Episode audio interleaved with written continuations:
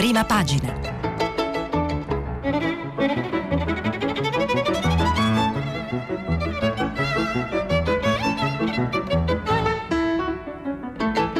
Questa settimana i giornali sono letti e commentati da Carlo Bonini, vice direttore del quotidiano La Repubblica. Per intervenire telefonate al numero verde 800 050 333. Sms WhatsApp anche vocali al numero 335 56 34 296. Buongiorno, sabato 9 maggio si avvia a conclusione questa prima settimana di, uh, di ripartenza e, e l'inerzia non, non, sembra cambiare rispetto a come la settimana si è, si è aperta oggi, ne, lo, si, lo si scopre facilmente. dalle prime pagine dei quotidiani. Quando parlo di inerzia di questa settimana faccio riferimento alla fatica, uh, alla, alla, terribile fatica che ne, la politica, la classe dirigente del nostro paese eh, sta mostrando nel, nell'affrontare i primi eh, inevitabili e previsti eh, nodi eh, della difficile strada che abbiamo, che abbiamo di fronte.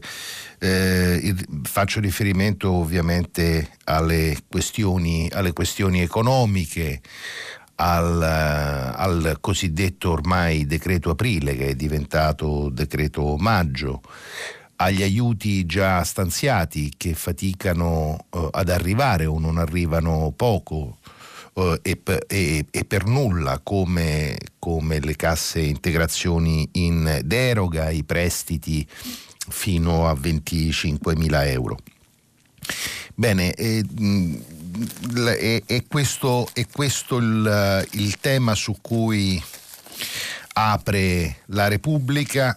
Uh, I lavoratori scartati, gli aiuti in ritardo, oltre 300.000 domande di cassa integrazione in deroga, ma finora ne sono state pagate solo una su cinque. Virus, superati i 30.000 morti, Milano, folla sui navigli, Sala, vergogna, pronto a chiudere di nuovo. E poi nel catenaccio la notizia di eh, ieri sera, l'accordo raggiunto dall'Eurogruppo che dà via libera al MES per eh, aiuti diretti e indiretti ehm, eh, nel contrasto eh, e nella prevenzione al Covid-19 nell'Eurozona, MES sì dell'Unione Europea e la risposta italiana i 5 Stelle non la vogliamo, scontro con Zingaretti. Corriere della Sera eh, anticipa alcune delle misure che accompagneranno a partire dal 18 di maggio la riapertura di bar e ristoranti. Bar e ristoranti si apre così il ministro Boccia dal 18 valuteremo gli spostamenti tra regioni. Gli scienziati attenti a regolarizzare gli stranieri. Unione Europea intesa sul MES. Distanza da 2 a 4 metri e protezioni. Milano, sala contro la Movida, pronto a richiudere. La stampa di Torino apre sull'accordo raggiunto sul MES, MES senza condizioni e il governo si spacca. L'Unione Europea vara il fondo, del Rio va utilizzata, i 5 Stelle non ne abbiamo bisogno. Pronto il decreto rilancio, sanatoria edilizia, bonus vacanze e babysitter. Il sole 24 ore, accordo UE sul MES, governo diviso. A venire l'Europa fa sul serio riferimento all'accordo sul MES. Eh, MES senza condizioni per i paesi più colpiti dal Covid, l'Italia può avere 36 miliardi al tasso minimo. Sì del PD, Conte e 5 Stelle frenano. Il presidente della Comece Elric serve risposta di empatia dall'Unione Europea. Il foglio apre con una, un lungo editoriale di, eh, del direttore Claudio Cerasa, no non c'è da vergognarsi degli italiani, disciplina, pazienza e resilienza, il cortocircuito sui navigli con incazzatura di sala, meglio multare che twittare, dà fiato alla retorica dell'Italia irresponsabile. I dati raccontano altro e non basta una foto per inquadrare il carattere di un paese. Il Fatto Quotidiano sceglie invece di aprire ancora sulla coda della eh, tempesta che ha investito il ministro di giustizia Bonafede nei giorni scorsi sul tema delle scarcerazioni dei eh, oltre 370 detenuti accusati di reati di mafia e di traffico di stupefacenti. Ok al decreto antiboss, poi tocca ai giudici, il sì PD 5 Stelle Leo Italia Viva Bonafede per rispedire i mafiosi scarcerati nei tribunali. Varo in Consiglio dei Ministri oggi o domani. Il tempo di Roma una grande foto, un grande primo piano eh, stretto sugli occhi del Presidente del Consiglio, un titolo a sfondare, un blef poderoso. Il decreto liquidità si sta rivelando un fallimento, concessi solo 6,4 miliardi di prestiti in un mese e appena l'1,6% di quei 400 miliardi promessi. Eh, diversa la scelta del eh, manifesto che uh, mette in busta di prima pagina l'accordo sul MES le divisioni nel governo, invece sceglie come titolo di apertura solito, nel solito format del titolo a sfondare sulla foto eh, una storia di cronaca di cui poi dopo vi darò, vi darò lettura. Eh, Ferri vecchi è il titolo, l'immagine di un eh, anziano, eh, di un anziano in un, letto, in un letto di ospedale. La regione Friuli Venezia Giulia vuole riaprire tutto e subito, ma la fase 2 del governatore leghista Federica ha dell'incredibile. Dopo aver ignorato i contagi nelle RSA, ora vuole scaricare gli anziani di Trieste malati di Covid in un vecchio traghetto arrugginito. La città in rivolta, petizione nazionale contro la nave eh, Lazzaretto. Il mattino di Napoli, eh, sia gli aiuti UE, ma è scontro. Intesa sul MES, prestiti a 10 anni con interessi allo 0,1%, i finanziamenti operativi da giugno. Il salva stati light spacca il governo, i 5 Stelle è inadeguato, spunta la norma, salva alberghi. Il messaggero di Roma, primi aiuti UE, ma non basta. Eurogruppo, ok al salva stati, prestiti a 10 anni. Conte è vitale il recovery fund, scontro 5 Stelle PD. E intanto nel decreto rilancio spunta la norma salva hotel, in arrivo dai ministeri pioggia di richieste di spesa. Il giornale, eh, un titolo su due righe a tutta pagina, altre, 70, altre 776 pagine per non fare niente, il riferimento è alla bozza dell'imminente eh, decreto, eh, decreto maggio. Uh, il decreto ancora non c'è, tante proposte e nessuna decisione. A Milano polemica sulla folla in strada. Poi nel catenaccio l'accordo sul MES, 37 miliardi all'Italia, ma il governo litiga. Libero a un passo dal baratro eh, si chiede l'occhiello, quelli che sfidano il virus, psicosi, assembramento per quattro ragazzi in giro a Milano, però se non siamo in sicurezza è colpa di ministri da aperitivo che invece di prepararci alla riapertura pensano a dare mance. Allora, partirei dal partirei dall'accordo raggiunto, eh, raggiunto, in Europa sul MES, vi leggo quanto scrive su Sole 24 ore il corrispondente da Bruxelles eh, Beda Romano. Uh, dopo un negoziato diplomatico durato un mese, i paesi della zona euro hanno trovato ieri un accordo sulle linee di credito facilitate da parte del meccanismo europeo di stabilità, in modo da aiutare i paesi che vorranno utilizzare a, superare lo shock economico provocato dalla pandemia influenzale. Lo sguardo a questo punto corre all'attesa proposta dalla Commissione europea di un nuovo fondo per la ripresa nel quadro del bilancio comunitario 2021-2027. In una conferenza stampa ieri sera il presidente dell'Eurogruppo Mario eh, Centeno ha accolto con favore la velocità della tempistica e l'ammontare del finanziamento della risposta europea per far fronte alla recessione economica.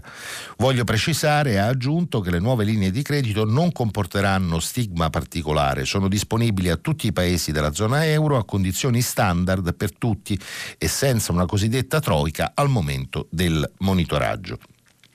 La trattativa di queste settimane si è sviluppata sulla base del sofferto accordo di principio raggiunto in aprile. I ministri si erano accordati su prestiti dedicati alle spese dirette e indirette legate alla crisi sanitaria e pari al massimo al 2% del prodotto interno lordo del paese richiedente per l'Italia circa 36 miliardi di euro.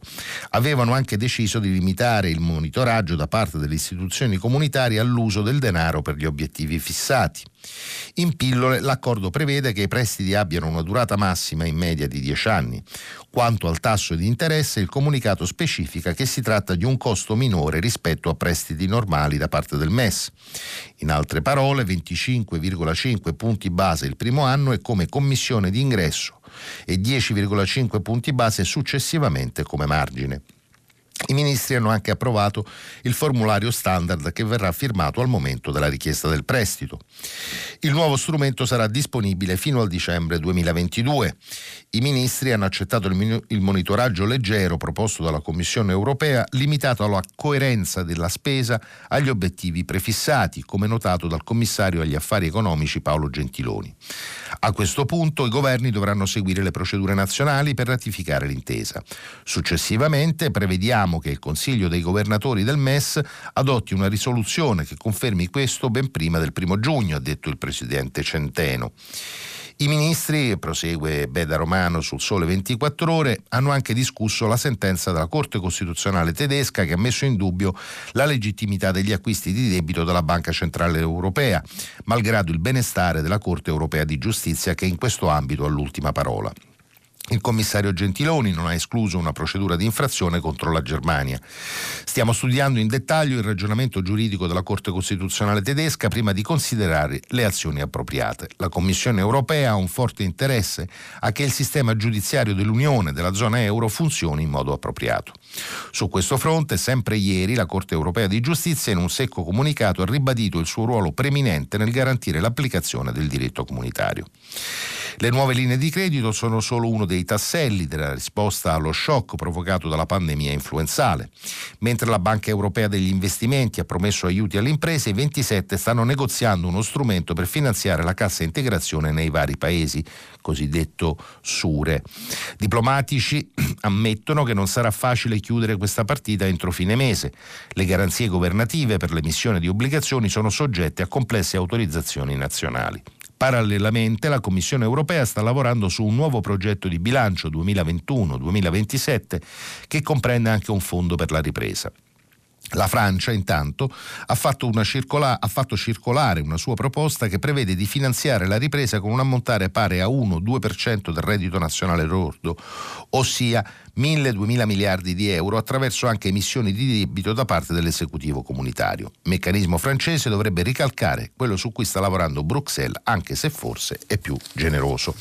Così eh, la cronaca di Beda Romano, corrispondente del Sole 24 ore da Bruxelles. Ma come vi eh, come vi dicevo e come registrato eh, in tutti i titoli di apertura di questa mattina, eh, il, la, la, l'ufficializzazione dell'accordo sul MES eh, continua a trovare eh, diviso, spaccato il, il, la maggioranza di governo mm, con i 5 Stelle Conte eh, resti a ricorrere al, al fondo e il PD che invece ritiene eh, la, ehm, l'aiuto, la misura approvata dall'Europa un altro strumento utile per, in questa fase eh, di eh, sostegno al, all'economia. Una disputa di cui eh, non si comprende effettivamente il senso, Uh, di cui eh, è difficile comprendere il senso da parte di chiunque e quindi vi leggo mh, cosa il fondo che dedica proprio a questa, a questo, a questa questione sull'avvenire, il quotidiano della CEI, Pietro Saccò, fondo che mi vede d'accordo dalla prima all'ultima parola. Ve lo leggo. Per capire se l'Italia fa bene a rifiutare il prestito del MES, bisognerebbe consultare uno dei tanti italiani che da settimane aspettano i soldi della cassa integrazione, impantanati nella burocrazia tra regioni e INPS. Ci sarebbe da chiedergli se secondo la sua esperienza è una buona idea prendere una banconota da 100 euro e buttarla nel cestino. La stessa domanda andrebbe poi proposta a chi, anche nel governo e in Parlamento, si ostina a dubitare che all'Italia possano servire i 36 miliardi di euro di prestito antipandemia del meccanismo europeo di stabilità, MES. Quel prestito, per come è stato approvato ieri dall'Eurogruppo, arriverebbe a condizioni molto vantaggiose, un tasso dello 0,1% per 10 anni. Per ottenere un prestito a 10 anni con l'emissione di BTP, l'Italia oggi deve pagare l'1,8%. Bastano due conti, scrive Sacco su Avvenire. Il prestito del MES, commissioni comprese, ci costerebbe circa 400 milioni di euro in interessi in 10 anni. Raccogliere la stessa cifra emettendo BTP ci costerebbe sempre in un decennio 6,4 miliardi. C'è una differenza di 6 miliardi, cioè 100 euro per ognuno dei 60 milioni di cittadini italiani. Che senso ha buttarli via? Se rischiamo di buttare quei 100 euro nel cestino, è perché quello che da settimane ha trovato spazio nel dibattito politico italiano non è la linea di credito antipandemia del MES, ma un fantoccio del Fondo Salva Stati. Mentre a Bruxelles si trattava su un preciso strumento di aiuto che prevede come unica condizione l'uso dei fondi per finanziare le spese dirette e indirette collegate alla pandemia, a Roma c'era chi straparlava del rischio dell'arrivo della Troica e di commissariamento del Paese. Minacce irreali perché, sembra che serva ripeterlo all'infinito, la linea di credito antipandemia non ha niente a che fare con i programmi di salvataggio dei paesi in crisi che il fondo ha contribuito a finanziare e portare avanti negli anni passati con esiti discutibili. In comune tra quelle operazioni di salvataggio e questa linea di credito c'è solo il timbro del MES, perché è da lì che arrivano i soldi, raccolti attraverso obbligazioni garantite dagli 80 miliardi di euro già versati dagli stati della moneta unica, cioè una forma particolare di Eurobond. Quest'anno, conclude Pietro Saccò su eh, Avvenire, il Ministero del Tesoro deve trovare più di 450 miliardi di euro per finanziare un deficit che supererà il 10% del PIL e rimborsare i titoli di Stato che vanno in scadenza. I 36 miliardi di euro a prezzi da saldo che possono arrivare dal MES non risolvono i nostri problemi, sono un debito da ripagare, ma ci fanno risparmiare 6 miliardi. Rinunciarvi perché qualcuno non ha capito o fa finta di non capire di che cosa si sta veramente parlando sarebbe un oltraggio ideologico ai sacrifici affrontati dai cittadini italiani. Ancora sul MES vi eh, leggo invece il commento firmato da Paola Severino eh, sulla stampa di Torino. Un commento eh, in cui eh, si mette, eh, si, mette, nel contesto eh, e si prova a analizzare il significato, al di là ovviamente del, del merito, di cui vi ho già, vi ho già detto, dell'accordo raggiunto, eh, raggiunto ieri a Bruxelles. Ricorrono oggi 70 anni dal giorno in cui l'allora ministro degli esteri francese Robert Schuman, il 9 maggio 1950, proponeva con un discorso passato alla storia la creazione di una comunità europea del carbone e dell'acciaio, posando così la prima pietra di quell'edificio che oggi conosciamo come Unione Europea.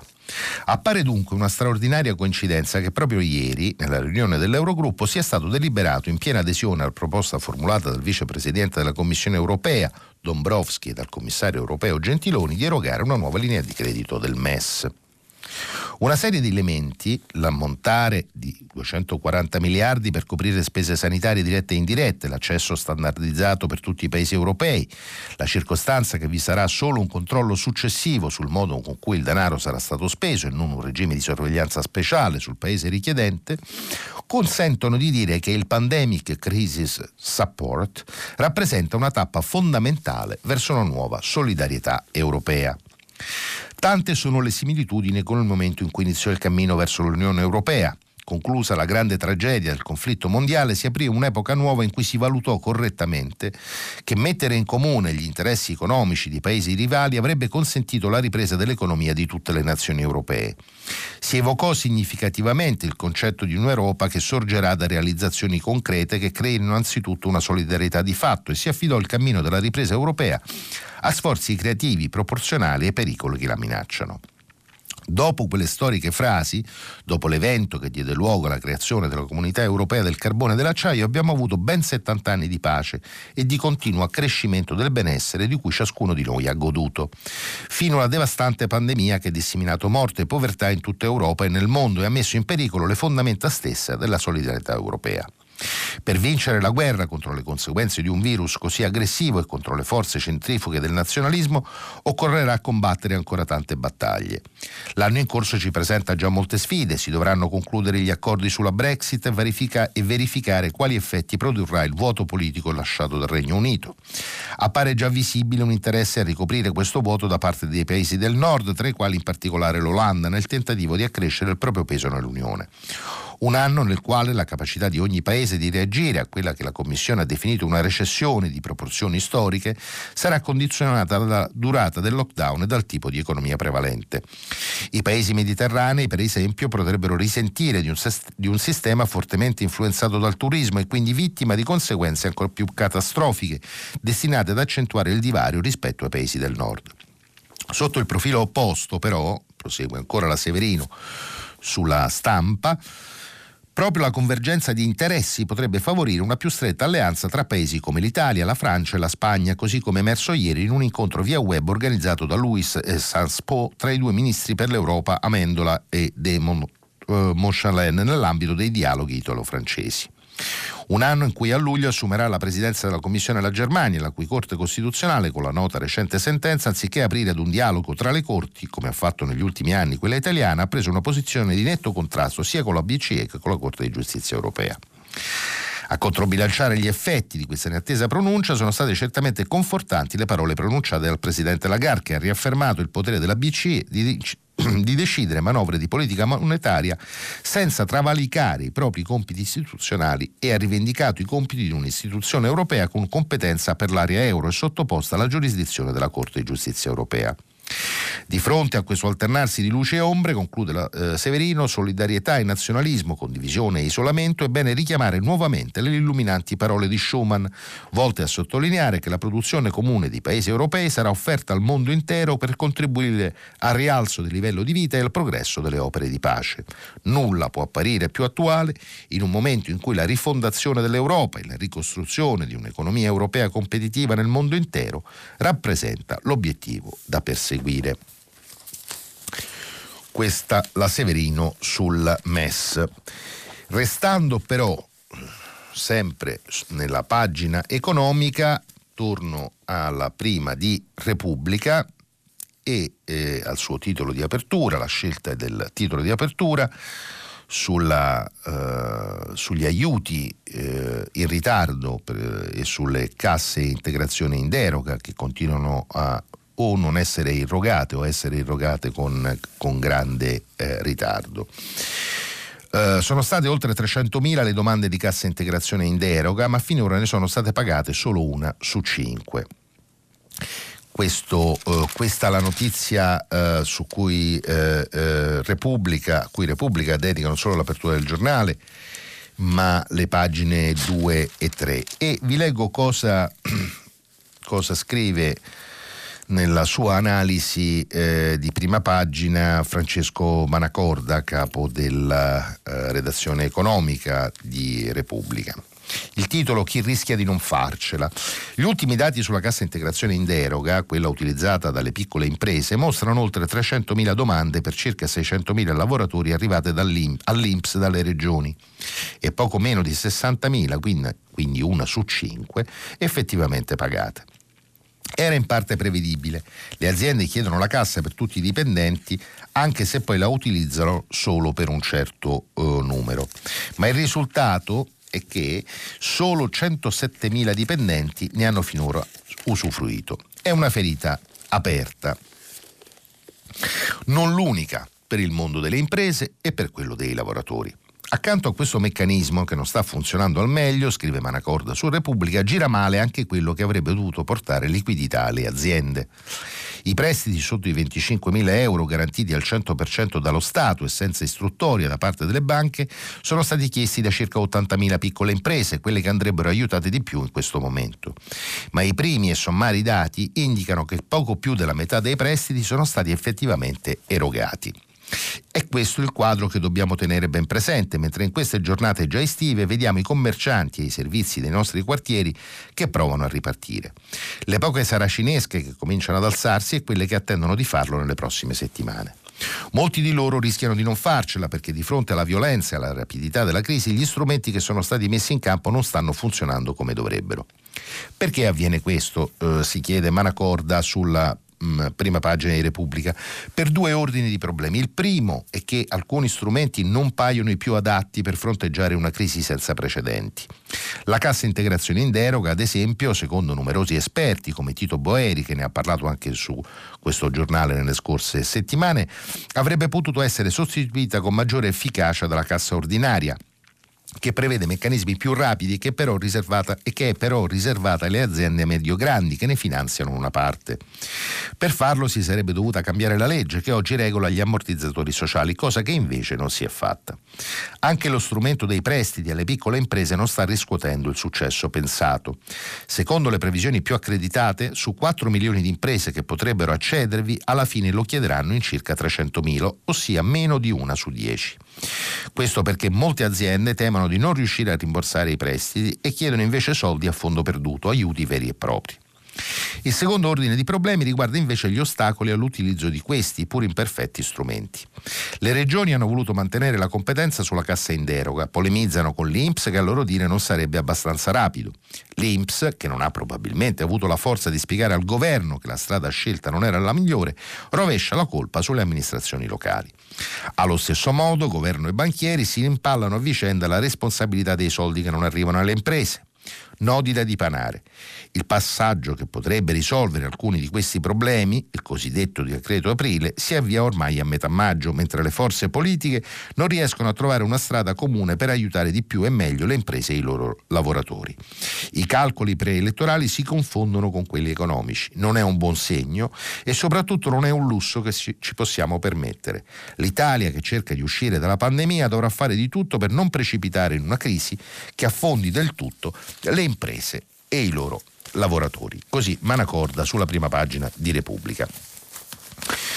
Restando sempre in tema ripartenza, passo ora al Corriere della Sera che, come vi, eh, vi dicevo in via di rassegna, eh, dedica l'apertura alla alle novità che riguardano bar e ristoranti, le riaperture di bar e ristoranti. Ne parla eh, in un'intervista eh, a cui il Corriere dedica la pagina 3, un'intervista di Monica Guersoni, eh, il, ministro, il, ministro, Francesco Boccia, eh, ministro per gli affari regionali. Uh, Ministro Boccia, cosa ha pensato quando ha visto le foto dei navigli pieni di milanesi all'ora dell'aperitivo? Uh, chiede la Guersoni. Sono rimasto annichilito. La prima legge è quella morale e lo dico non per scomodare Kant, ma per affermare il principio che senza il senso di responsabilità personale non ne usciremo. Il sindaco Sala ha detto che è vergognoso, incalza la Guerzoni. Eh, beh, ho apprezzato l'intervento di Sala, dice Boccia sul Corriere. Il sindaco ha potere per fare controlli e chiudere se necessario. Ovviamente sarebbe un danno anche per gli operatori onesti e seri che stanno rispettando gli adempimenti richiesti e non sono pochi. E qui la domanda, quando riapriranno i bar e i ristoranti? Stiamo definendo le linee nazionali di sicurezza che riguardano i lavoratori e i clienti, dice Boccia. Arriveranno appena avremo anche i dati dei contagi dopo le prime riaperture. Se l'epidemia continuerà a calare, il governo conferma che le regioni dal 18 maggio potranno aprire le attività economiche sulla base della situazione dei loro territori. Per parrucchieri e centri estetici il calendario sarà lo stesso? chiede la Guersoni. Certo risponde Boccia. Attendere le linee guida vuol dire mettere lavoratori e clienti nelle condizioni di sicurezza. Ho avuto un lungo eh, e cordiale colloquio con il presidente della Lombardia Attilio Fontana e ci siamo trovati d'accordo sull'esigenza di esercitare il massimo della prudenza in questa fase delicatissima. Quando si potrà andare nelle altre regioni e riaprire le seconde case? chiede la Guerzoni. La riapertura fra regioni va monitorata con attenzione perché abbiamo situazioni di contagio diverse, risponde eh, il ministro per gli affari regionali sul Corriere. Per gli spostamenti all'interno della stessa regione, credo con una situazione sotto controllo, come speriamo di avere nei prossimi giorni, ci potrà essere sicuramente un allentamento. C'è il rischio che i governatori del sud chiudano i confini a chi viene dai territori più colpiti? No, se non andiamo in ordine sparso e se i governatori si affidano alle linee guida del governo, così come hanno chiesto all'unanimità nella conferenza Stato-Regioni. Dal 18 maggio consentirete ai presidenti delle regioni di decidere in autonomia e se la curva del contagio dovesse salire, la responsabilità sarà loro? La responsabilità non è un termine negativo, dice Boccia, noi daremo le linee guida e le regioni decideranno. Ho apprezzato enormemente l'atteggiamento di regioni con contagi molto limitati che non sono andati allo scontro istituzionale, pur ricevendo forti pressioni per riaprire. Questo significa avere il senso dello Stato. Credo che dopo il monitoraggio della prossima settimana possa essere data alle regioni la facoltà di decidere in autonomia. Lei ha detto no ai governatori che volevano riaprire i negozi già l'11 maggio, ma non ha ragione Federica quando fa notare che aprire una fabbrica con 3.000 operai è più pericoloso che aprire un negozio di borsette? Può sembrare strano, ma oggi è molto più sicura la riapertura di una fabbrica rispetto a un negozio che non adotta il protocollo sulla sicurezza. Con le imprese sono stati stipulati patti sulla sicurezza dei lavoratori e le aziende stanno dando prova di maturità eccezionale. Molte industrie sono oggi luoghi oscuri tra controllo della temperatura, eh, temperatura, distanziamento rigoroso, igienizzanti, mascherini. Sono luoghi sicuri, scusatemi, tra controllo della temperatura, distanziamento rigoroso, igienizzanti, mascherine. Non si può fare lo stesso per i negozi? Grazie agli accordi con le parti sociali sì, bisogna condividere le linee guida e poi riaprire. Faremo tutto la prossima settimana. Nel frattempo i negozianti possono riorganizzare i loro locali. Non è meglio attendere una settimana per garantire una sicurezza maggiore? Eh, ma Bolzano va avanti nonostante l'impugnazione, dice, eh, osserva la Guerzoni. Con l'Alto Adige il confronto è continuo e il sostegno del governo è stato totale. Dispositivi, ventilatori operatori sanitari hanno raggiunto Bolzano per aiutare una comunità straordinaria. La legge è in linea con l'autonomia dello statuto speciale, ma la parte sulla sicurezza sul lavoro va impugnata perché non subordina le aperture alle indicazioni dell'INEI e del CTS. Serve ancora prudenza? Conclude la Guerzoni. Sì, la cosa peggiore per l'economia italiana sarebbe dover tornare indietro. Eh, eh, finisco questa parte eh, relativa alle, alla ripartenza, alle polemiche sulle immagini scattate ai navigli e pubblicate ieri sulle prime pagine di tutti i quotidiani, quelli che hanno appunto sollecitato eh, sempre ieri il sindaco Sala a prendere posizione definendo vergognoso quanto accaduto all'ora dell'aperitivo eh, proprio sui eh, navigli eh, con da, leggendovi un, una parte del lunga editoriale commento sul foglio di Claudio Cerasa eh, che si mette di traverso rispetto alla rappresentazione che, di, eh, che la politica e buona parte della stampa ha dato di, quel, di quella immagine. È falsa la favola degli italiani non brava gente, così come è falsa la favola dell'Italia governata da uno Stato di polizia, scrive Cerasa sul foglio. E se si osserva un'interessante mappa interattiva messa a disposizione in questi giorni da Enel 10, che con una serie di dati raccolti sul territorio da settimane stima quotidianamente la variazione degli spostamenti dei chilometri percorsi dai cittadini sul territorio nazionale, regionale, provinciale e comunale, si scoprirà che i movimenti registrati in Italia nei primi giorni della fase 2, cioè 4, 5, 6 maggio, rispetto a quelli registrati nel periodo di lockdown totale, sono in linea con le attese. Il ritorno alla nuova normalità è evidente ma senza isteria e se si prendono in esame le principali città italiane si scoprirà che l'incremento medio della mobilità rispetto alla scorsa settimana è stato del più 44% il 4 maggio e del più 49% il 5 maggio. Rispetto a gennaio, sempre secondo questi dati, siamo a un meno 35% di mobilità contro il meno 75% registrato durante il lockdown e in questi primi giorni, nel confronto con la settimana scorsa, per chi lo volesse sapere, le città più virtuose sono state Venezia, Bologna, Genova, mentre quelle meno virtuose sono state Napoli e Torino. La disciplina dell'Italia non è però soltanto il carattere più significativo emerso in questi mesi, accanto a questo fattore ce n'è un altro illuminato ieri da uno studio interessante condotto dall'Università di Cambridge e pubblicato su una famosa rivista scientifica, il Journal of Risk Research. Gli studiosi hanno analizzato gli atteggiamenti condotti in Europa, America e Asia nelle nazioni maggiormente colpite da Covid-19 e hanno scoperto che nonostante il dramma vissuto dal nostro paese, L'Italia, tra i dieci paesi più colpiti dal Covid-19, è uno di quelli che hanno dimostrato livelli di preoccupazione per la futura vita con il virus non così drammatici e simili a quelli registrati in Corea del Sud. Disciplina e resilienza, navigli o non navigli, più che vergognarci dovremmo forse guardare oltre i dettagli e fare di tutto per mostrare orgoglio rispetto a quello che l'Italia ha dimostrato di essere. Diciamo che l'Italia è un paese vario, eh, sicuramente eh, ha dato grande prova di sé al momento del lockdown, eh, un po' meno osservo in questa fase della ripartenza. E vi leggo in proposito ve l'avevo citato in un'apertura di rassegna, la storia del manifesto, la storia del manifesto dove a proposito di Federica, citato da Boccia nell'intervista al Corriere della Sera, Ecco qui quello che sta succedendo, dove si immagina una nave Lazzaretto su cui eh, imbarcare eh, gli anziani oggi, oggi ospitati nelle RSA.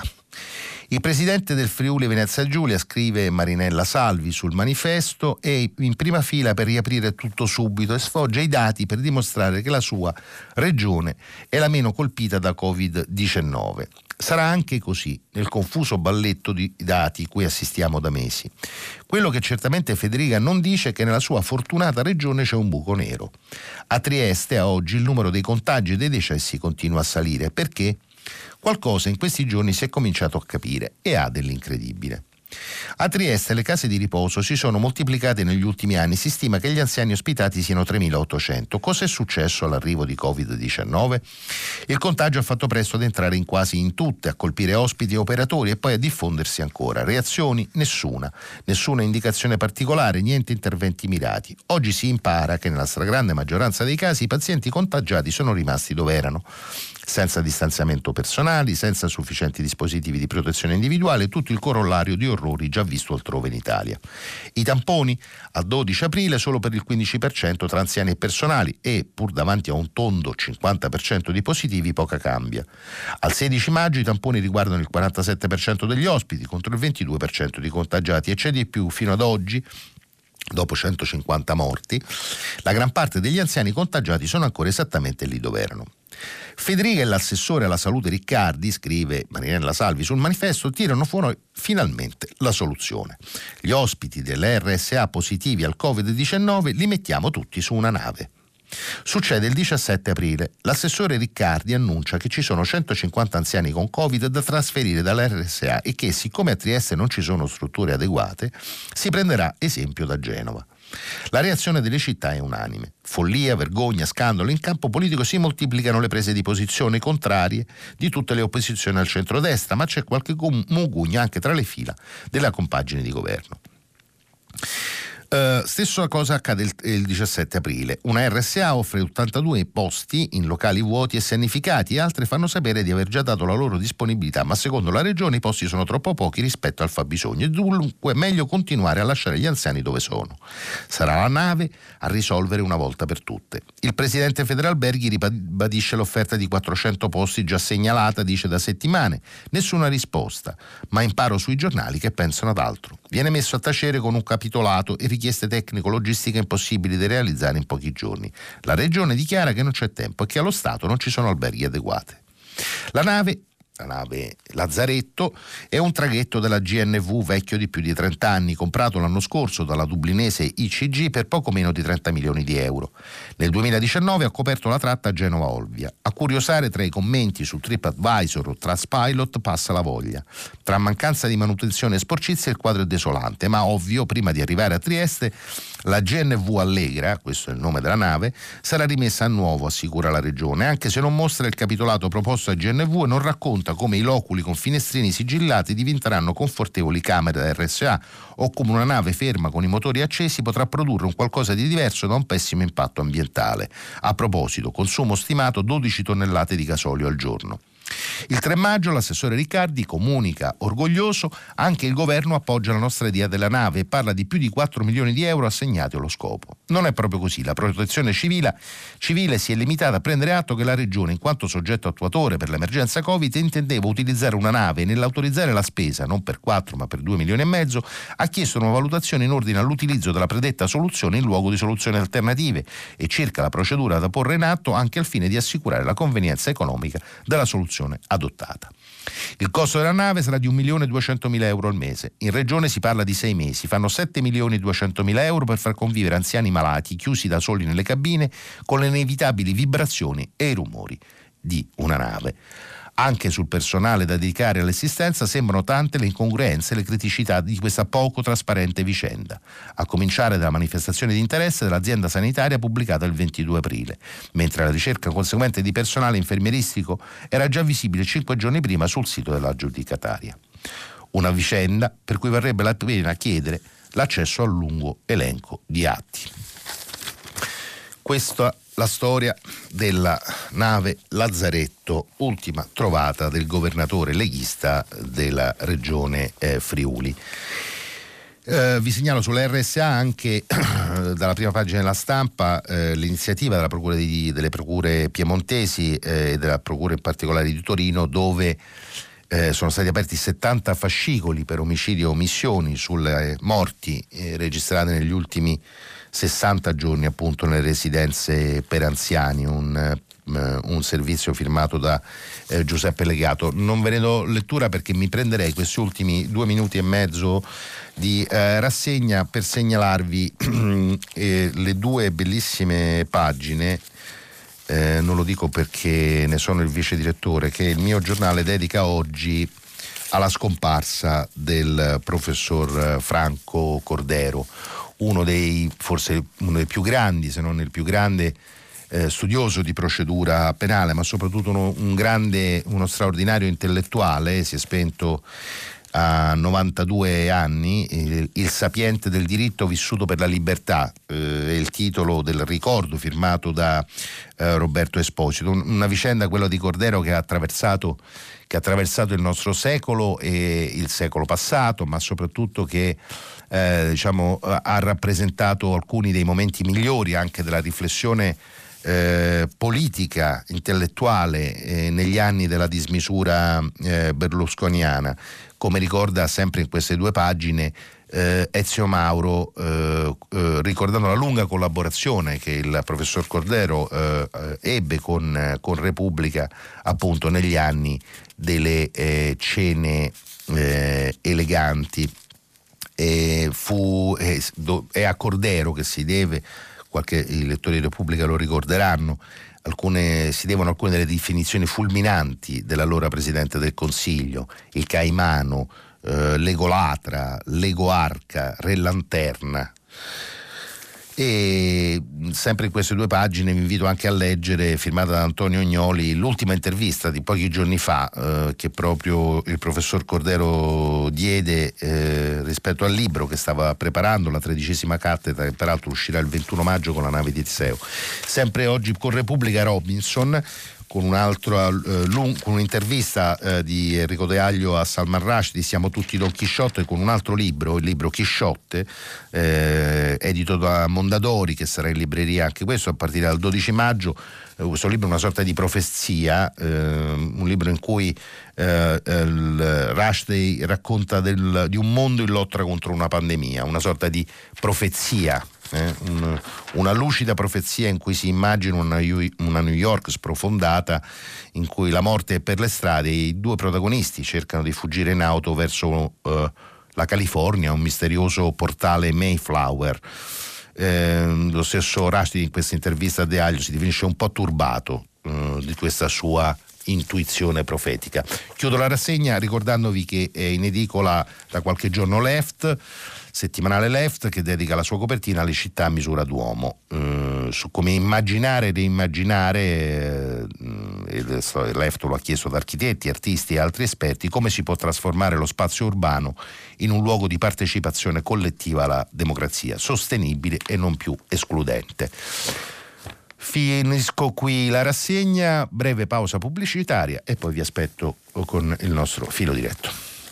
Carlo Bonini, vice direttore del quotidiano La Repubblica, ha terminato la lettura dei giornali di oggi. Per intervenire chiamate il numero verde 800 050 333, sms e whatsapp anche vocali al numero 335 5634 296. Si apre adesso il filo diretto di prima pagina per intervenire, porre domande a Carlo Bonini, vice direttore del quotidiano La Repubblica. Chiamate il numero verde 800 050 333, sms whatsapp anche vocali al numero 335 56 34 296. La trasmissione si può ascoltare, riascoltare e scaricare in podcast sul sito di Radio 3 e sull'applicazione Rai Play Radio. Pronto, buongiorno. Buongiorno, pronto? Eh, buongiorno. Buongiorno. Buongiorno, buongiorno. Eh, mi chiamo Niccolò Durazzi ed è forse per deformazione professionale, io insegno politiche pubbliche comparate all'Università di Edimburgo, che non ho potuto, diciamo così, non notare che lei nel filo diretto di ieri ha definito in un paio di circostanze il reddito di cittadinanza come un sussidio a pioggia. Ecco, io chiamo per dire che a me sembra che il reddito di cittadinanza è in sostanza il contrario di un sussidio a pioggia nel senso che è una politica iperselettiva in ingresso, con una serie di criteri molto stringenti che determinano l'eleggibilità dei beneficiari, ed è una politica ipercondizionale in uscita tramite il fatto che il beneficiario firma e che è finalizzata ad immettere il beneficiario stesso sul mercato del lavoro. In sostanza il reddito di cittadinanza è organizzato direi in un modo che è tipicamente proprio del repertorio del welfare anglosassone, che non è di certo noto per la sua generosità, ma direi per i suoi tratti punitivi e residuali. Ed è una politica che proprio da un punto di vista tecnico direi che è l'opposto del sussidio incondizionato e universale a pioggia appunto, ed è sicuramente una politica che dà l'incentivo opposto a quello famoso stare sul divano di cui spesso viene tra virgolette accusato il reddito. Ora, parlare del reddito di cittadinanza in termini corretti è secondo me fondamentale, altrimenti si alimenta un'immagine del disoccupato e del povero come di un parassita, si veda appunto l'intervista di ieri a, a Ricolti su Huffington Post. E queste secondo me sono immagini da evitare perché innanzitutto non sono proprio corrette da un punto di vista analitico ed empirico e sono a mio avviso anche altamente problematiche da un punto di vista politico e morale. Ecco, qui concludo, parlare in termini precisi delle politiche sociali è a mio avviso una questione fondamentale sempre ma lo è ancora di più in questo periodo in cui a causa della pandemia il ricorso in modo massiccio agli ammortizzatori sociali credo che giocherà un ruolo necessariamente fondamentale da un punto di vista della tenuta sociale del Paese. Ecco, volevo fare questa breve considerazione, la ringrazio molto per l'attenzione e per la conduzione. Nicolò, grazie mille della telefonata, eh, la ringrazio davvero perché così diciamo, mi, mi, dà l'occasione per tornare su, proprio su questa definizione che ho dato ieri. Capisco che nella, diciamo così, nella fretta l'espressione può, può esserle sembrata eh, non corretta o diciamo al limite della brutalità. Eh, non, facendo, non, rendendo giustizia all'istituto del reddito di cittadinanza, come lei giustamente dice, tipico delle politiche sociali del, paesi, dei paesi anglosassoni. Perché ho detto, eh, perché ho liquidato la questione in quel modo? Non perché eh, diciamo sia in disaccordo con lei sul modello, no? sul modello di eh, reddito di cittadinanza. Cioè, se noi ci sediamo a un tavolo, ragioniamo di eh, modelli, il modello del reddito di cittadinanza, di cittadinanza in sé non, non ha Uh, la, né, la nat- ha né la natura né lo scopo no, di essere un uh, sussidio a fondo perduto. E purtroppo però purtroppo però eh, lei mi potrà dire questo non è colpa del modello eh, e concordo con lei, purtroppo però nella declinazione italiana, nella declinazione italiana che è stata data del reddito di cittadinanza, nella sua catastrofica implementazione, il reddito di cittadinanza eh, non solo purtroppo e, e diciamo, empiricamente quello che è, diciamo, i dati, del, i dati della, sua, della, sua, applicazione, la sua erogazione eh, lo confermano, diciamo, il reddito di cittadinanza non ha sin qui eh, significativamente aiutato eh, a un'immissione, un'immissione qualificata nel mercato del lavoro, eh, l'esperienza dei navigator, come lei sicuramente sarà, dei navigator nel nostro paese è un'esperienza non, non brillante, per usare un, un eufemismo, ma soprattutto ciò che è peggio ed è questo quello che io intendevo, intendevo, dire. Il reddito di cittadinanza si è trasformato o rischia di trasformarsi, se preferisce, in un eh, finanziamento a pioggia, perché come spesso accade nella, nel, nostro, nel, nostro, paese, eh, governi con, eh, che f- faticano ad avere una, un, una, spinta, eh, una spinta riformista, ehm, non procedono per eh, stratificazioni e quindi diciamo la misura per esempio del reddito di cittadinanza come lei sa nel nostro paese si è andata a sommare a altre forme di eh, sostegno alla disoccupazione, anche quelle immaginate per dire, mettere in sicurezza un lavoratore in una fase di non impiego e di aiutarlo a ricollocarsi sul mercato del lavoro. Le faccio un altro esempio. In queste settimane, come lei ben sa, sicuramente avrà letto, si parla di reddito di emergenza come ulteriore forma di eh, sostegno eh, a un momento diciamo, di difficoltà, di esclusione dal mondo del lavoro. Ecco, allora io quello che dico è che eh, poiché nessun modello in sé eh, eh, compreso e a, part- a cominciare dal, dal, dal, modello di reddito cittadinanza come eh, è, un, è diciamo, da un punto di vista delle politiche sociali ha in sé nulla di, diciamo così, di eh, esiziale, ma il problema è come poi quei modelli eh, vengono declinati e soprattutto eh, è importante che un, diciamo, un governo nelle sue politiche sociali faccia delle scelte e nel fare le scelte si assuma la responsabilità di semplificare un quadro di ammortizzatori, eh, di ammortizzatori sociali pena altrimenti diciamo, una uh, pluralità di misure che poi come, eh, come, come le, uh, ora stamattina uh, leggevo rischiano di essere peraltro improduttive, inefficaci e di peraltro ingenerare nella, nel, nel, paese, nell'opinione pubblica, soprattutto da coloro che non ne sono percettori, un senso di frustrazione un senso di risentimento e di profonda sfiducia nei confronti della, eh, della, della politica e nei confronti di scelte di politica, di politica, sociale che pure meriterebbero altra considerazione. Ecco, questo, questo, spero di averle chiarito il senso della mia diciamo, brutale definizione, definizione ieri e quindi grazie davvero per, per, la sua telefonata e per la sua eh, domanda. Pronto, buongiorno. Eh, buongiorno, sono Guglielmo, giudice del lavoro, chiamo da Napoli. Guglielmo? Sì. Buongiorno Guglielmo. Buongiorno, eh, dottor Bonini, le sottopongo una domanda diciamo, che sta avendo un po' uh, di eco sui giornali, anche sui richiami che stanno facendo le procure e anche lo stesso Ministro dell'Interno Lamorgese per quanto riguarda le infiltrazioni della criminalità organizzata, soprattutto anche nel settore turistico che si rischia se non eh, si, uh, si ottemperano delle, uh, una regolamentazione del sistema, di consegnare un intero settore alla criminalità, alla criminalità organizzata che disponendo di una liquidità cospicua potrebbe facilmente accaparrarsi imprese, alberghiere, di ristorazione e quant'altro e quindi gestire in tutta tranquillità un intero settore che comunque rappresenta la spina dorsale del comparto economico nazionale.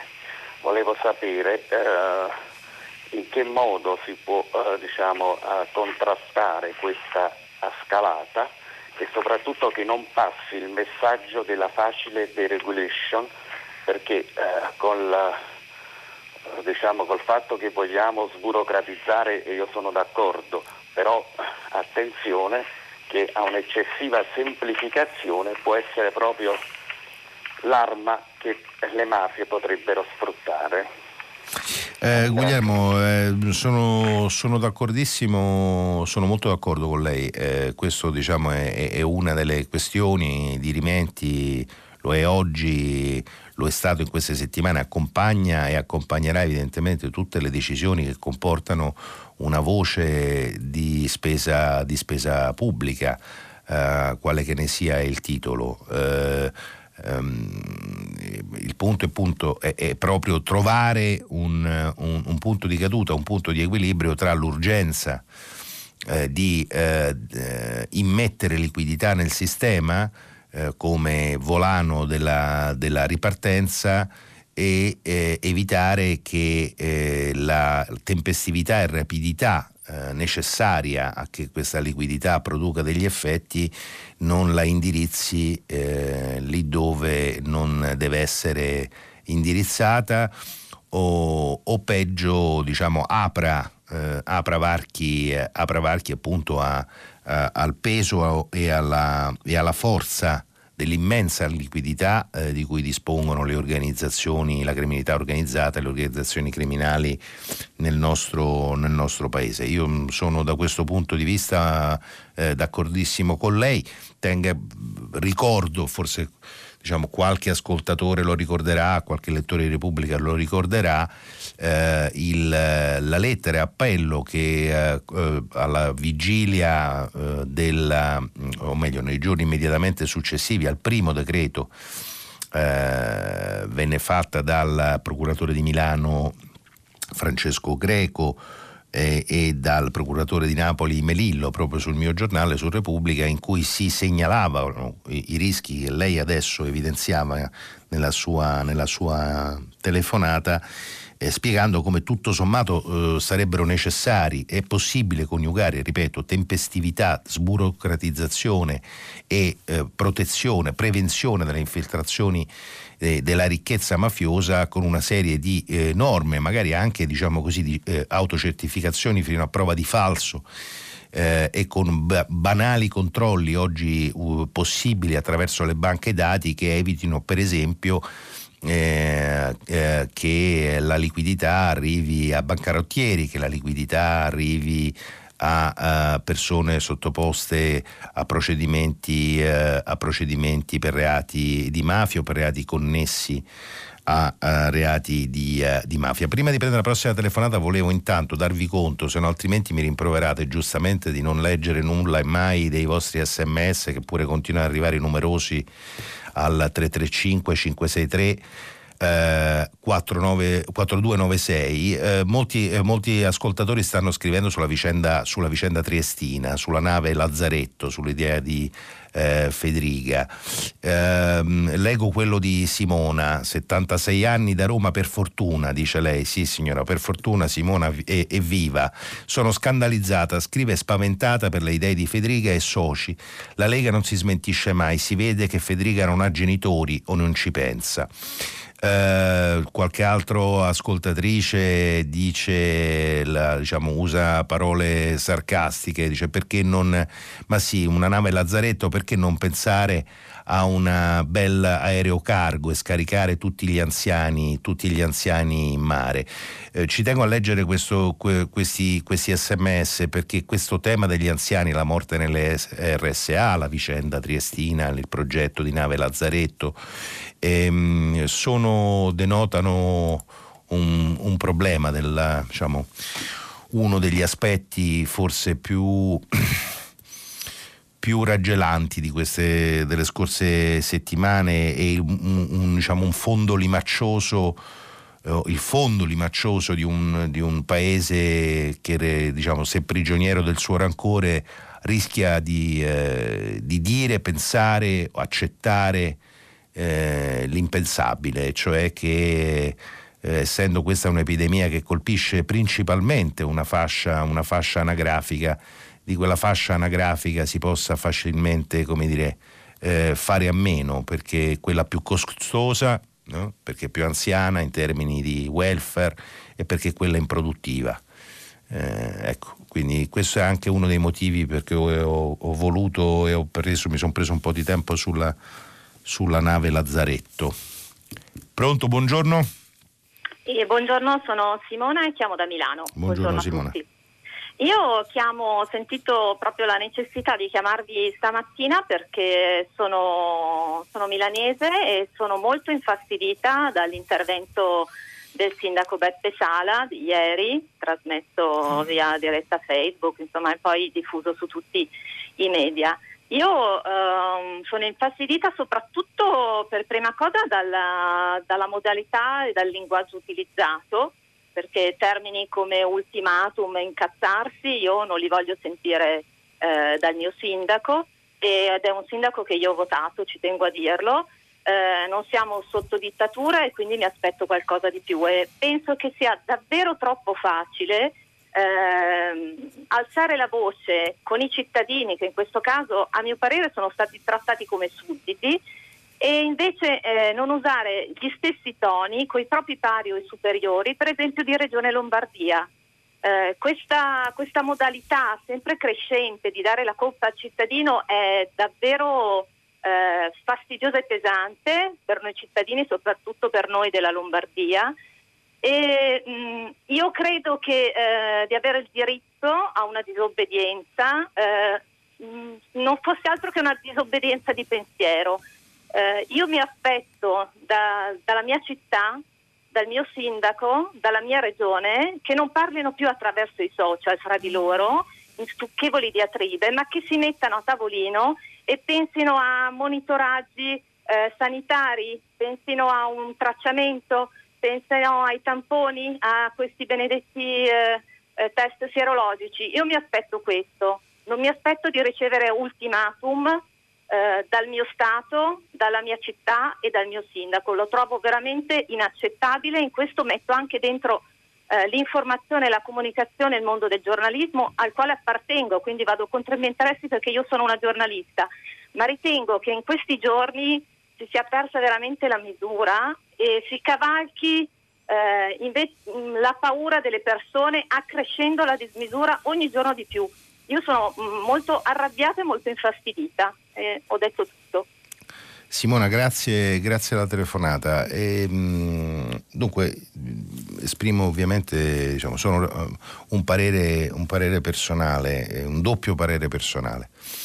Uh, io personalmente concordo, concordo con, uh, con, lei o con te, normalmente tra, tra, colleghi giornalisti ci si dà del tu, spero che la cosa non sia, non sia, sia interpretata come una forma di, di corporativismo. Uh, sulla, diciamo, sull'uso maldestro eh, del, del, dell'uso della, della lingua e sulle modalità di comunicazione della politica. Questo diciamo Uh, questo riguarda, riguarda ahimè eh, tutta la nostra classe politica e diciamo, sembra, non risparmiare, sembra non risparmiare nessuno. Eh, sia nella scelta del, del lessico eh, sia nella scelta delle modalità. Um, questo purtroppo non lo ha scoperto, non lo hanno scoperto, non l'ha scoperta, diciamo, non è una scoperta recente, è una scoperta che risale ormai a un po' di tempo, quando si è capito, quando il, i leader politici hanno capito che la uh, comunicazione cosiddetta disintermediata, senza mediazione, quindi il post su Facebook, le dirette Facebook, eh, avevano dal punto di vista dell'impatto un maggiore impatto che non una conferenza stampa in cui rispondere a domande complesse con risposte complesse. È più facile dire mi sono incazzato, guai, vergogne, eccetera. Eh, le responsabilità del giornalismo. Il giornalismo è responsabile, corresponsabile sicuramente del discorso pubblico, eh, è corresponsabile nel definire l'agenda, l'agenda pubblica, quindi mh, mm, sono d'accordo anche su questo. Diciamo così che il giornalismo, se posso dire talvolta, il, il problema del giornalismo è di registrare con pigrizia o di assecondare con pigrizia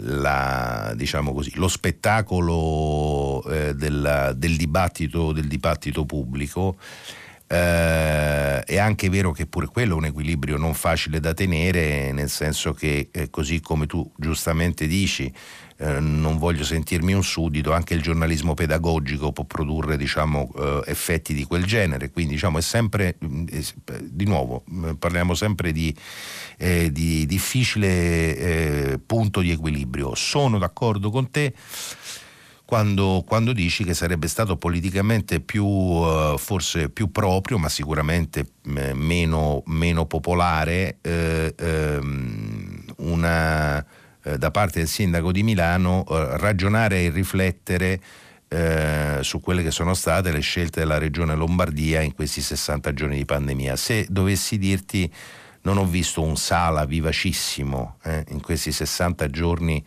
nella, diciamo così, eh, nell'interlocuzione politica eh, eh, con, con, i vertici della regione, a cominciare dalla vicenda, della vicenda del Trivulzio. Probabilmente, come dici tu, perché è più complicato e politicamente comporta o potrebbe comportare un costo. Eh, dopodiché Mm, ultima considerazione, qualunque forma di semplificazione a me non piace, quindi sono d'accordo anche sul fatto che eh, no, pur, pur essendo in qualche modo impressionanti, almeno per come proposte, poi sappiamo bene facendo questo mestiere che spesso una foto a seconda di come è scattata può un, avere un impatto piuttosto che un altro, non c'è dubbio che eh, la foto dei Navigli non può eh, da sola eh, diciamo, descrivere eh, l'attitudine eh, di una città Uh, di una città che sta soffrendo più di altre e che fin qui ha resistito resiliente quanto e più di altre, quindi che non merita di essere liquidata come una città di uh, sventati. Pronto, buongiorno. Mi chiamo Sergio, telefono da Palermo. Buongiorno Sergio. Eh, le telefono, intanto ringrazio la redazione di prima pagina che mi consente di parlare di un caso gravissima secondo me, che si sta svolgendo in questo momento tuttora nella, in provincia di Agrigento, nel paese di Ravanusa. Qualche giorno fa, cioè circa 5-6 giorni fa, un ragazzo un, di una quarantina d'anni in paese girava con un megafono cercando di allertare cioè, in qualche modo la popolazione dicendo, esprimendo una sua opinione. Il ragazzo dopo un certo tempo è stato fermato da pattuglie di carabinieri e polizia insieme ai quali si è aggiunti poi un gruppo di sanitari in camice bianco che dopo aver fatto uscire, diciamo, perquisito il ragazzo, fatto uscire dalla macchina, eh, lo ha steso a terra e lo ha sottoposto a un trattamento sanitario obbligatorio, cioè lo hanno sedato in mezzo alla strada. Il ragazzo poi è stato ricoverato. Sono state fatte diverse richieste diciamo, per incontrare il ragazzo da parte del fratello che è avvocato, per cercare in qualche modo di far incontrare il ragazzo per conoscere le sue condizioni e soprattutto per sapere chi aveva disposto il TSO. Non si capisce come questo TSO sia stato somministrato in questa maniera così violenta, inaudita e rapida, quando tutti sanno, o comunque se non si sa è facile saperlo, che un TSO può essere somministrato solo dietro una relazione di specialisti che sono in condizione di valutare le condizioni cliniche del, del soggetto e poi in qualche modo trattato diciamo, per quelle che sono le esigenze con una serie di cautele. Abbiamo assistito in diretta, quasi in diretta praticamente, a una scena orribile che ancora ripeto, mi ha sconvolto credo abbia sconvolto molte persone e soprattutto il proseguo di questa vicenda che non si è ancora conclusa ma che anzi va tuttora aggrovigliandosi in una sorta di meccanismo burocratico, sanitario, amministrativo, impressionante. Il fratello ha fatto richiesta per far incontrare, per poter incontrare il, il ragazzo che è sedato, legato nel letto, contenuto, nutrito con l'assistenza di personale sanitario in una struttura psichiatrica dalla quale non si capisce a che titolo, per quale motivo sia stato ricoverato e comunque, qualunque sia il motivo per cui è stato ricoverato, la gravità della cosa, così come è partita e così come sta continuando, sconvolge qualunque mente. Eh, per la facilità, per la rapidità e per l'impressionante crudeltà nei confronti di questa situazione. Sergio, io la, la, ringrazio, la ringrazio, per l'intervento e la segnalazione e ovviamente diciamo, non sono in grado di, diciamo, di interloquire prendo, non posso che prendere atto di quello che, che, che lei ha detto e augurarmi che eh, quello che lei ha appena finito di raccontare eh, venga, venga diciamo, rapidamente, tempestivamente eh, diciamo così, approfondito da, da, chi ne ha eh, l'obbligo e la, e la competenza. Eh, non si può non essere d'accordo sulle considerazioni che lei faceva, però ripeto, è un fatto specifico eh, quale, del quale io non avevo, non ho cognizione quindi, eh, e quindi, quindi, mi auguro che questa segnalazione venga, venga raccolta e non lasciata cadere perché parliamo di temi, di temi delicatissimi eh, su cui il rispetto dei diritti, dei diritti fondamentali della persona eh, ha precedenza su qualunque altro tipo di considerazioni. Prima di prendere la prossima telefonata, dico ad Emma da Padova che, scri- che scrive oggi è l'anniversario dell'omicidio di Aldo Moro e Peppino Impastato. Non ho sentito nessun ricordo, mi dispiace. Eh, Emma, non, non, non, c'è stato un ricordo, non, non, ho menzionato, non ho ricordato la data semplicemente perché questo anniversario oggi non è ricordato sulla, eh, sulla, stampa, sulla stampa italiana ma questo non vuol dire che come dire, questo anniversario non, eh, debba essere appunto ricordato, quindi col, colgo l'occasione per farlo insieme a lei. Eh, non, non, si, non, prenda diciamo, l'assenza di, eh, di, di, questa segnalazione oggi da parte della stampa italiana come, come diciamo così, una volontà di archiviare o di rimuovere dalla memoria eh, due figure come quella di Aldo Moro o di Peppino Impastato. Pronto, buongiorno. Buongiorno, sono Antonio, chiamo da Pozzuoli in provincia di Napoli. Buongiorno Antonio. Volevo fare una piccola riflessione ed esprimere un modesto parere su questa questione del MES.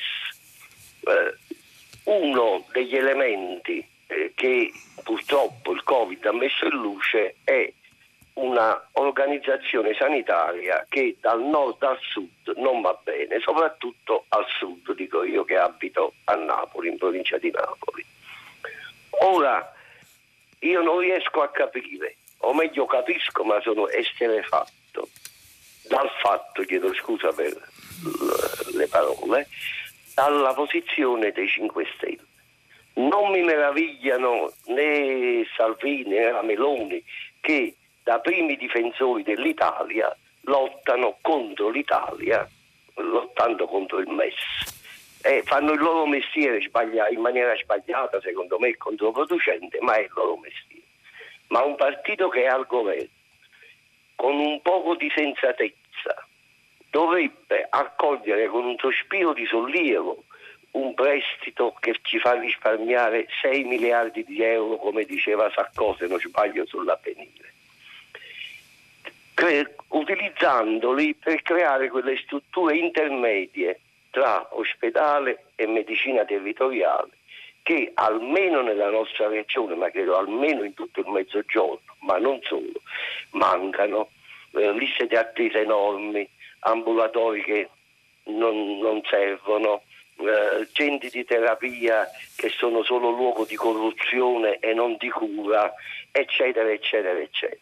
Allora hanno fatto di questo, non del, del MES, ma anche di questa cosa che si potrebbe dire non c'entra niente col MES che noi conosciamo, un totem ideologico. Sono degli incompetenti per trattarli bene, che non possono governare né l'Italia ma neanche il condominio dove abitano. Ora io capisco, chiedo scusa, ho finito, io capisco eh, la, come devo dire, eh, tutto, tutto posso capire. Questo purtroppo è il governo che non deve e non può cadere, lo capisco, ma che i 5 Stelle siano capaci di governare è una cosa, è una palla spaziale, insomma, sono degli incompetenti che dovrebbero insomma, essere eh, mandati via ma dagli italiani ovviamente con il voto appena sarà possibile. Grazie, la sento per radio. Antonio, grazie, mm, grazie della, della, telefonata. Eh, guardi, le rispondo proprio in modo telegrafico e così magari le strappo anche un sorriso eh, rispetto alle considerazioni che faceva sulla, eh, su quella che lei appunto definisce eh, l'inadeguatezza dei, dei 5 Stelle al governo del paese con, eh, con, la vignetta, con la vignetta di Altan oggi sulla prima pagina di Repubblica. Per ripensarci bisognerebbe prima aver pensato. Ecco diciamo spesso il problema della classe dirigente del nostro paese adesso lei citava i 5 Stelle ma insomma purtroppo eh, ci, sono, ci, sono, esempi sia nella maggioranza di governo, non necessariamente 5 Stelle, tutti 5 Stelle, ma così come nell'opposizione. E il, il problema della classe, della classe, dirigente, della classe politica del Paese eh, è quella di inseguire, di inseguire il consenso, di essere ossessionati dal consenso e quindi di avere diciamo così, uno sguardo alla giornata, alla mezza giornata e appunto governato dai, dai sondaggi istantanei, dalla, dalla, dall'indice, dall'indice, di popolarità. Questo ovviamente diciamo, rende, eh, rende, non solo mo, assai modesta poi la qualità della, del governo della cosa pubblica, ma la rende spesso anche erratica, con, contraddittoria e tutto il dibattito surreale, assolutamente surreale, come scriveva oggi, come scrive oggi eh, il, l'avvenire che, di cui vi ho dato lettura in rassegna stampa è figlio di, questa, di, di, questo, di, questo, problema qui, di cui prima ci libereremo e, e, meglio, e meglio sarà. Pronto, buongiorno. Buongiorno. Abbiamo qualcuno? Buongiorno, buongiorno. buongiorno. Oscar eh, dalla provincia di Milano. Buongiorno. Volevo mh, volevo una, fare una domanda a seguito di una breve considerazione. Eh, la scuola ovviamente è stata al centro dell'attenzione in questi mesi, eh, la maggior parte eh, delle energie l'hanno assorbita le scuole superiori con l'esame di maturità, la famosa didattica a distanza e eh, si è dimenticata una parte notevole enorme eh, della popolazione scolastica che è quella dei bambini più piccoli eh, soprattutto mh, quando poi i mh, genitori eh, hanno dovuto riprendere il lavoro perché il lockdown è in qualche modo stato ammorbidito. Quindi ci sono famiglie che eh, non possono usufruire dei servizi, eh, che non sanno come barcamenarsi, eh, lo dico perché lavoro nella scuola dell'infanzia e quindi ho contezza di quello che dico e delle difficoltà. Oltre a questo c'è una gran confusione eh, per l'estate, per settembre, non si sa bene. Con, su di noi, su questa fascia diciamo, d'età e su questa professione non si sta dicendo nulla, il Ministero se ne esce qualche volta con qualche spot eh, sui centri estivi, la scuola nel bosco, ecco, tutte cose che per un addetto ai lavori risultano veramente ridicole se non grottesche eh, e questo dà un po' il, senso anche della lontananza e dell'insipienza anche di chi eh, purtroppo, eh, dico purtroppo, eh, è tenuto a prendere delle decisioni che non conosce appunto minimamente la realtà eh, scolastica. Mi sto riferendo a questo ministro in particolare, ma eh, lui come, come, chi l'ha preceduto, ecco, non è che chi l'ha preceduto brillasse di più, assolutamente, siamo in una serie eh, veramente di, di, ministri purtroppo dove non ha brillato nulla se non eh, linea via e, e la mediocrità. Ecco. Oscar, Oscar eh, grazie della telefonata. Allora, detto che eh, il mestiere che fa eh, me la rende istintivamente simpaticissimo. Eh, eh, la invidio un po'. Lavorare nella scuola dell'infanzia ed è un mestiere bellissimo, ma allo stesso tempo con, eh, diciamo, comporta dosi di eroismo che, che conosco essendo diciamo, figlio di, una, di un insegnante. E io sono quindi da, non d'accordo, ma d'accordissimo con lei e sono soprattutto d'accordo sul fatto che questo, diciamo, questo segmento in particolare della della scuola, eh, quella, la scuola dell'infanzia, i più piccoli, è stato come dire colpevolmente tralasciato, dolosamente colpevolmente tralasciato perché, eh, ma guardi, io le do una risposta, lei, lei diciamo in qualche modo lei eh, evocava la, la, la, diciamo, accusava l'incompetenza del, eh, del, ministro. Io le dico una cosa di più, ehm, non so se, lo, se, se lo ricorda, un vecchio film, un vecchio thriller, Il silenzio degli innocenti, in cui a un certo punto Hannibal Lecter, nel, per, nel, nel dare la chiave alla giovane agente dell'FBI per trovare diciamo, il colpevole, cioè, ricordati sempre che gli occhi di un uomo, gli occhi di un essere umano desiderano ciò che vedono. Ecco, la sensazione che io ho è che il grado di separatezza proprio della, spesso della classe dirigente del paese, della politica, gli impedisce di, eh, gli impedisce di vedere ciò che il paese invece poi, che per il paese è la vita di tutti i giorni. No? Dista- il, non, non, aver, come, non essersi assunti il, il, il problema di un paese chiamato a ripartire con bambini piccoli che non possono godere né del welfare familiare in nonni né di strutture scolastiche è la dimostrazione che appunto quando gli occhi non vedono non riescono, diciamo, non riescono a desiderare, quindi non riescono a, com- a concepire. Come dice Altan, eh, per ripensarci bisognerebbe prima aver pensato, come dicevo prima all'altro ascoltatore. Abbiamo tempo per un'ultima telefonata rapidissima. Pronto? Pronto? Pronto, buongiorno? Pro- sì. Pronto? Pronto, pronto? Eh, eh, è il mio turno? Sì, signora, è il suo turno. Ah, Ab- eh, e abbiamo due minuti e mezzo. Eh. Ok, eh, mi chiamo Gaia, telefono da Roma, eh, sono una vecchia ambientalista che anni, dalla fine degli anni 60 insegnava sia a scuola che all'università i rischi di un modello di sviluppo di rapina come quello eh, del genere umano nei confronti del pianeta eh, e ehm, all'epoca in cui si cominciava a parlare eh, dei limiti dello sviluppo, anche dei limiti della crescita, eh, quelle previsioni che si facevano a quel tempo si sono poi avverate eh, all'inizio del secolo successivo, quello del quale viviamo, eh, con questi epocali cambiamenti climatici e poi alla fine anche con la pandemia che secondo la maggior parte degli studiosi eh, sono il risultato di questo modo aggressivo eh, di utilizzare il pianeta da parte dell'uomo.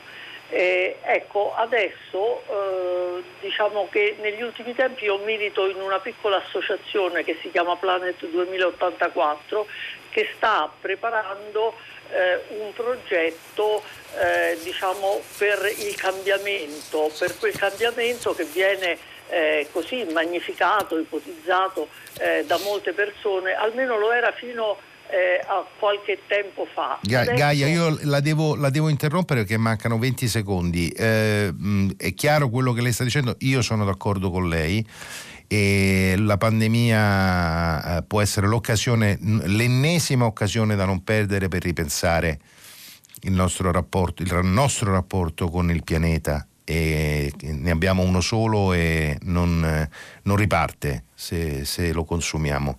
Abbiamo finito, eh, io vi eh, saluto ricordandovi che ora la linea passa al GR3 e potete riascoltarci sul sito di Radio 3 o sulla app eh, Rai Play Radio e eh, segnalo una cosa sola, la, eh, la standing ovation sugli sms per l'intervento di Antonio da Pozzuoli. Buon, buona mattinata a tutti, buona giornata e a domani.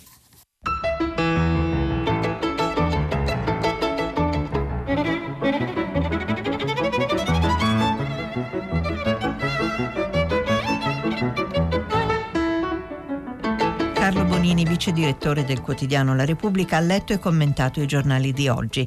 Prima pagina è un programma cura di Cristiana Castellotti, in redazione Maria Chiara Beranec, Natascia Cerqueti, Manuel De Lucia, Cettina Flaccavento. Posta elettronica, prima pagina chiocciolarai.it. La trasmissione si può ascoltare, riascoltare, scaricare in podcast sul sito di Radio 3 e sull'applicazione Rai Play Radio.